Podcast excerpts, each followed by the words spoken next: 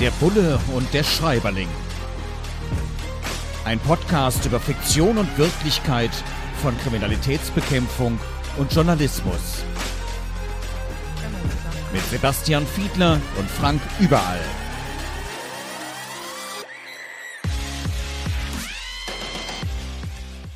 Herzlich willkommen zu einer neuen Ausgabe von Der Bulle und der Schreiberling, unserem Podcast, wo wir Bestsellerliteratur darauf prüfen, wie denn unsere Berufe dargestellt werden und wie realistisch das ist, also unsere Berufe das sind die der Kriminalpolizei und des Journalismus. Heute geht es um Anna Jansson, Leichenschilf, ein Kommissar Bark-Krimi.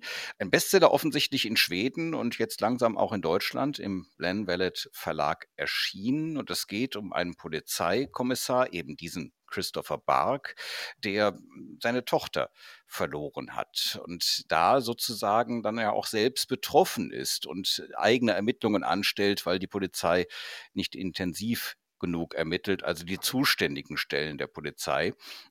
Jetzt kann ich mir natürlich vorstellen, dass das üblicherweise so geregelt ist, dass man in eigenen Dingen nicht ermittelt, aber manchmal natürlich auch sagt, okay, ich kann das, ich habe da Ahnung von und das bewegt mich so sehr, da muss ich doch was tun. Also ein klassischer dramaturgisch zugespitzter Konflikt, den wir in Romanen ja relativ häufig finden. Mein Bulle hier im Podcast ist Sebastian Fiedler. Sebastian, dass man irgendwo persönlich involviert ist, vielleicht dann auch von sich aus sagt, ich bin befangen, oder trotz Befangenheit irgendwie sagt, so jetzt lege ich nochmal die extra Runde rein, obwohl das nicht ganz den Vorschriften entspricht. Hast du sowas auch schon mal erlebt? Nee, tatsächlich nicht. Und ich kenne auch nicht wirklich Fälle aus meinem beruflichen Umfeld, bei denen das schon mal passiert ist. Aber man kann das ganz allgemein auf jeden Fall so beantworten, dass man das immer vom Ende aus denken muss. Und das Ende, das, was ich jetzt meine, wäre eine gerichtliche Hauptverhandlung. Und da muss man sich natürlich immer dann die Frage stellen, wäre dann eine Ermittlerin oder ein Ermittler in einer Situation, wo er aus welchen Gründen auch immer zu irgendwelchen Sachen entweder nicht unbefangen aussagen kann, wo er aus einer Doppelrolle heraus auf einmal auftreten würde und so weiter. Und da fallen mir ganz viele solcher Konfliktsituationen ein, die das eigentlich verbieten müssten. Also was will ich damit sagen? Es kann auch den Erfolg torpedieren, wenn man noch so motiviert in eigenen Angelegenheiten versucht, sich da irgendwie einzubringen, weil man hinten raus vor Gericht möglicherweise dadurch ein Stück weit Schiffbruch erleiden könnte. Ja, ich bin als Journalist auch immer sehr zurückhaltend und wenn ich irgendwo, was ja durchaus mal vorkommen soll, mit Menschen beispielsweise aus der Politik befreundet bin, ne Sebastian, du sitzt ja mittlerweile im Bundestag, also ja. würde gegen dich etwas an mich herangetragen, dann sage ich immer, also ich sehe meinen Job schon ähnlich dem eines Staatsanwalts und sage, ich kann dann an einer solchen Stelle als Journalist nicht wegschauen. Aber in der Tat würde ich an der Stelle, um dieses Beispiel hier mal aufzugreifen, dann auch nicht selbst berichten können. Da würde ich mich tatsächlich für befangen erklären und sage in solchen Situationen dann immer, okay, ich gebe die Informationen jetzt an eine Kollegin, an einen Kollegen weiter und kümmere mich dann auch wirklich nicht mehr drum, mische mich nicht mehr ein, weil ich es dann auch für schräg fände, wenn man sich jemand mit jemandem duzt, wenn man mit jemandem gut befreundet ist, dann möglicherweise über diese Person berichten zu müssen, gerade dann, wenn es irgendwie so zugespitzt und investigativ wird. Ich finde, das kann man nicht. Da muss man sich auch als Journalist manchmal zurückhalten. Hm, ich habe mich ja, wir haben ja auch darüber gesprochen, in einer Studie mal damit beschäftigt, wie wird denn eigentlich unser Beruf Journalismus dargestellt, beziehungsweise auch die Nutzung journalistischer Produkte.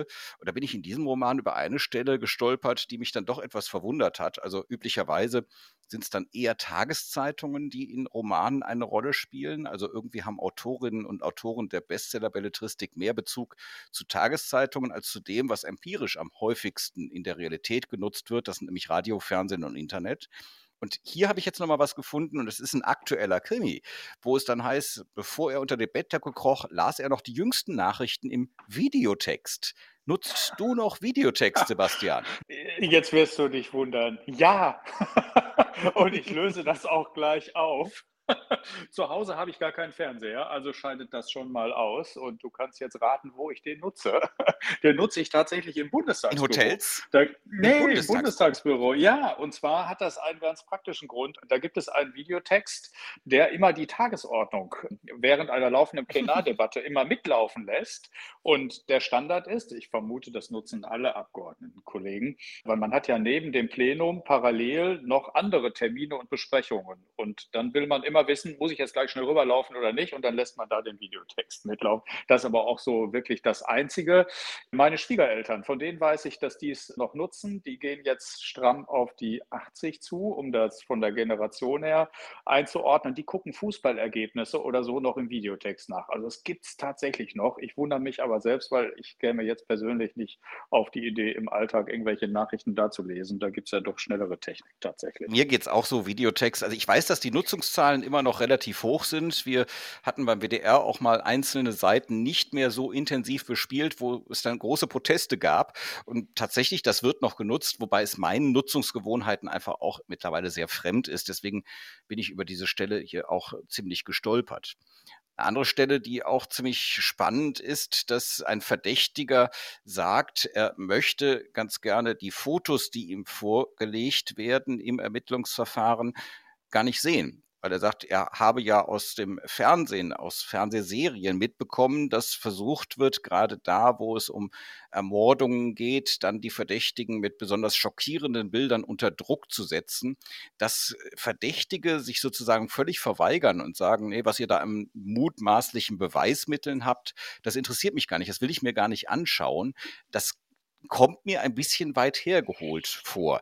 Also du warst vor allem in der Wirtschaftskriminalität aktiv, dass da jemand sagt, nee, also wir haben alles richtig gemacht, ich möchte mir jetzt die von Ihnen zusammengestellten Tabellen gar nicht angucken, ich will da eigentlich gar nichts mit zu tun haben, Sie wollen mich ja nur unter Druck setzen. Hat solche Typinnen und Typen auch gegeben bei dir? Ja, schon. Also, weil im Prinzip können die ja machen, was sie wollen, um das jetzt mal etwas flapsig zu formulieren. Die können sich irgendwelche Sachen angucken oder nicht. Also die müssen ja nicht mitwirken an dem Ermittlungsverfahren gegen sie selbst. Und selbst wenn sie sich das angucken, können sie uns anlügen, wenn sie das für sinnvoll erachten. Also die Rechte der Beschuldigten sind ja da klar normiert und sie sind so, wie sie sind. Also insoweit ist das so. Und es gibt da völlig unterschiedliche Typen. Das, dem würde ich so zustimmen während das eben bei Mördern, Totschlägern, also Gewaltverbrechern vom Typus her sich grundsätzlich doch nochmal unterscheidet, wohl von so typischen äh, Korruptionstätern oder Wirtschaftskriminellen. Das kann man, glaube ich, schon da nochmal festhalten, weil die, die ich da kennengelernt habe im Bereich der Wirtschaftskriminalität, dass da Geständnisse so kommen und dass da jemand dann wirklich von vorne bis hinten mal so aufräumt und sagt, was er alles so gemacht hat, das habe ich jedenfalls in meiner Karriere nicht erleben können, sondern da war es eigentlich standardmäßig so, dass erst wirklich nur, wenn was schwarz auf weiß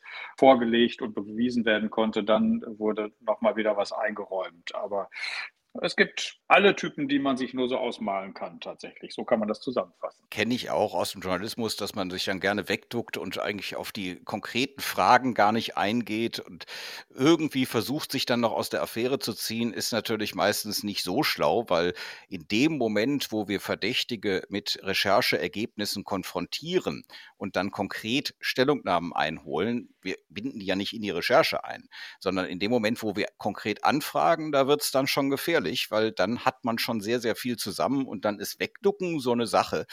Trotzdem ärgert es einen natürlich. Und über solchen Ärgern sprechen wir gleich nochmal kurz weiter. Da werfen wir nochmal einen speziellen Blick drauf. Der Bulle und der Schreiberling Leichenschilf, ein Kommissar Bark-Krimi, erschienen im Blenwellet Verlag von Anna Jansson. Wir hatten gerade schon darüber gesprochen, dass man sich manchmal in Verhören oder auch in Recherchen äh, ziemlich ärgert, weil Menschen irgendwie mit der Sprache nicht raus wollen. Und so eine Stelle gibt es hier in dem Buch auch, wo dann ein Ermittler ja, den Verdächtigen ziemlich hart rannimmt und sagt, wie hast du sie denn getötet, du elender Piep? Das Piep stand jetzt für ein Schimpfwort.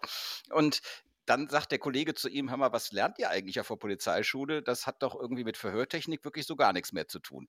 Dass einem da die Nerven so richtig durchgehen, das ist dir natürlich nie passiert. Ich kenne dich ja nur als sehr ausgeglichen und freundlichen Podcast-Partner hier. Nein, natürlich überhaupt nie. Ne? Also mir sind die Nerven schon durchgegangen, aber Gott sei Dank immer erst, wenn die Situation vorbei gewesen ist. und der Kandidat oder die Kandidatin das Zimmer verlassen hatte.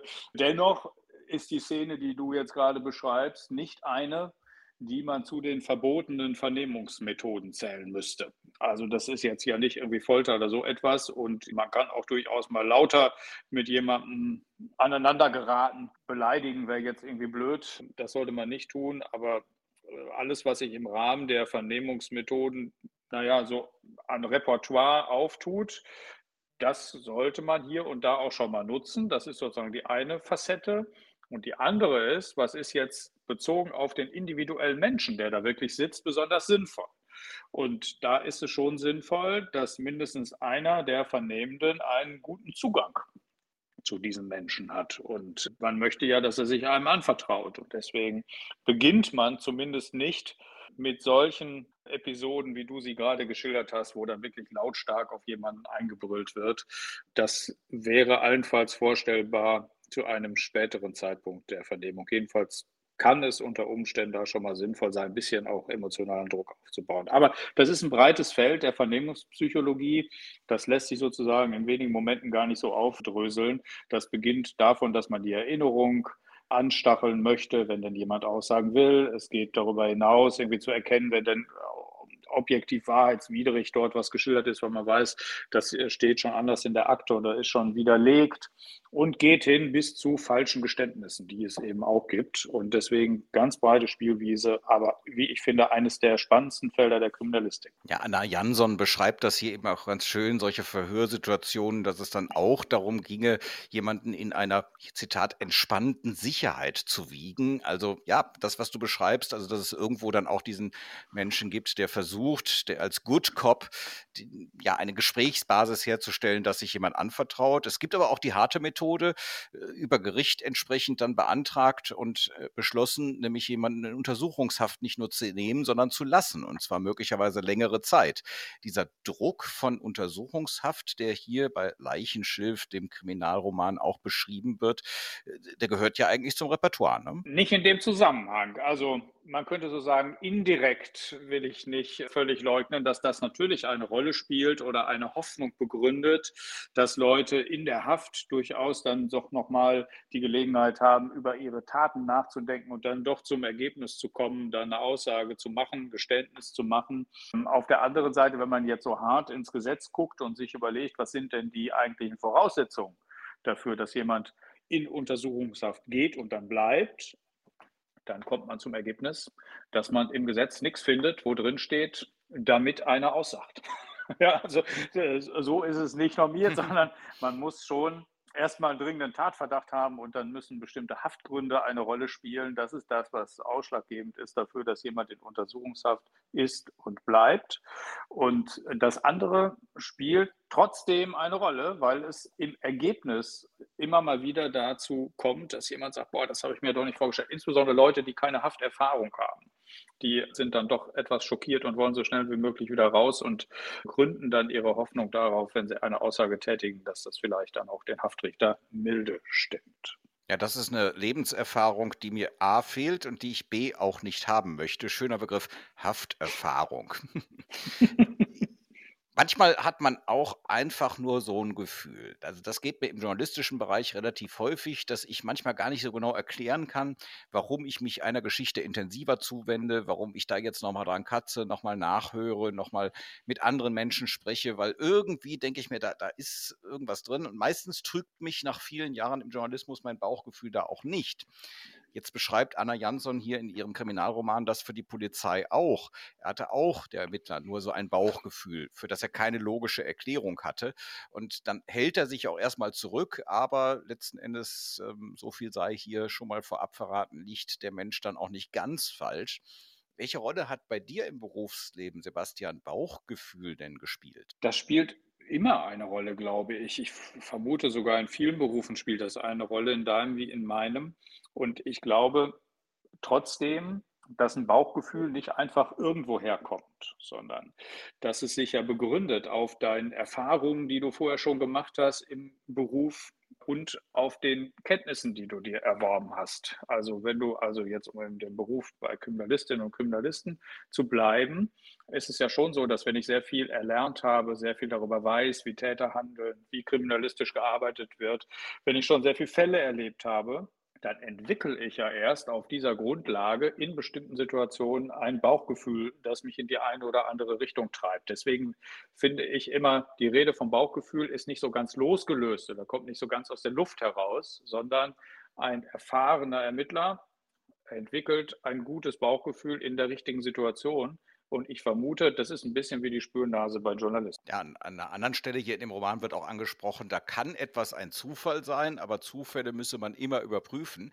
was natürlich dann auch ziemlich aufwendig ist in einem Ermittlungsverfahren. Aber tatsächlich, manche Dinge, die als Zufall erscheinen, sind es dann nicht. Hattest du denn auch schon mal Ermittlungsansätze, wo man dachte, das ist jetzt wirklich ein Zufall und dann tatsächlich sich herausgestellt hat, nee, war es nicht?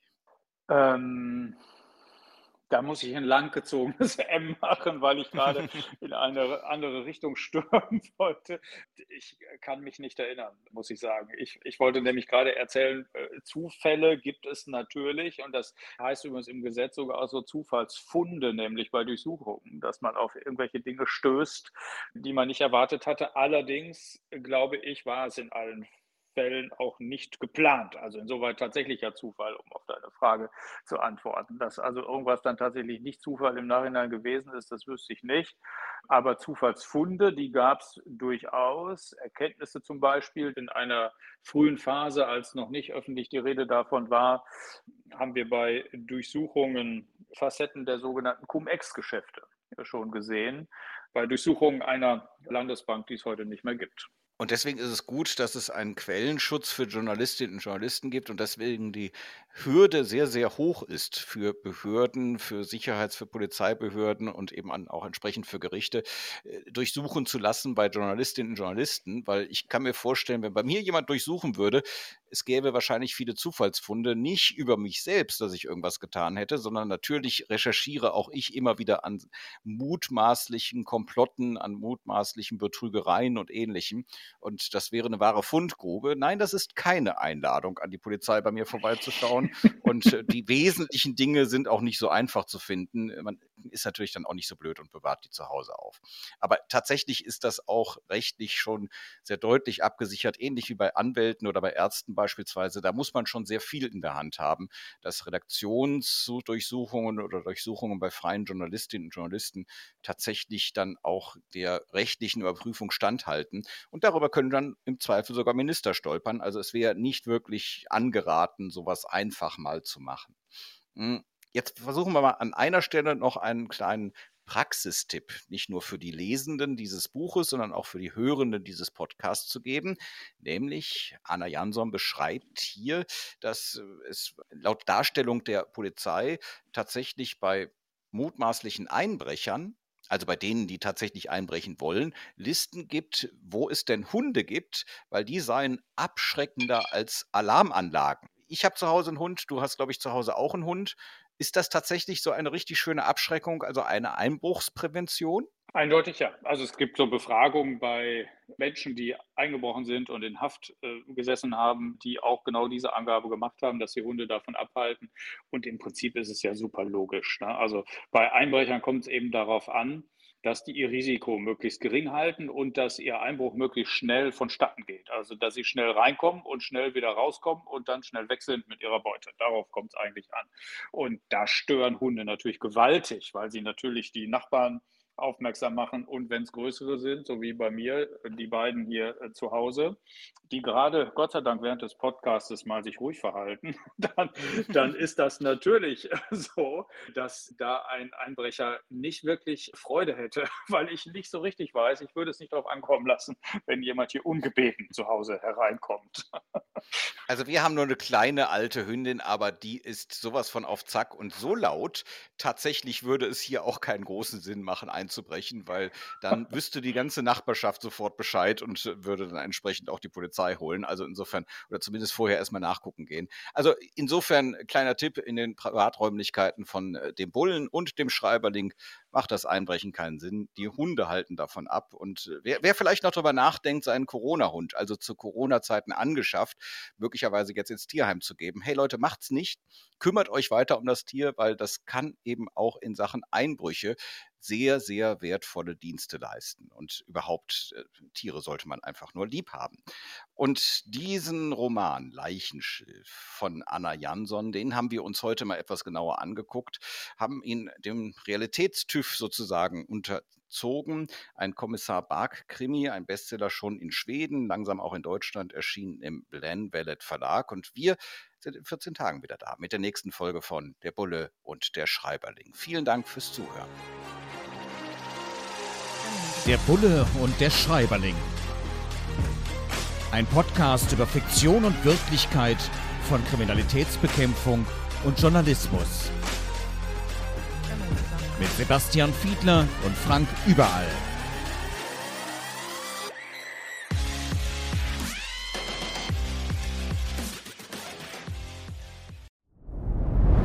Dir hat dieser Podcast gefallen? Dann klicke jetzt auf Abonnieren und empfehle ihn weiter. Bleib immer auf dem Laufenden und folge uns bei Twitter, Instagram und Facebook. Mehr Podcasts findest du auf meinpodcast.de.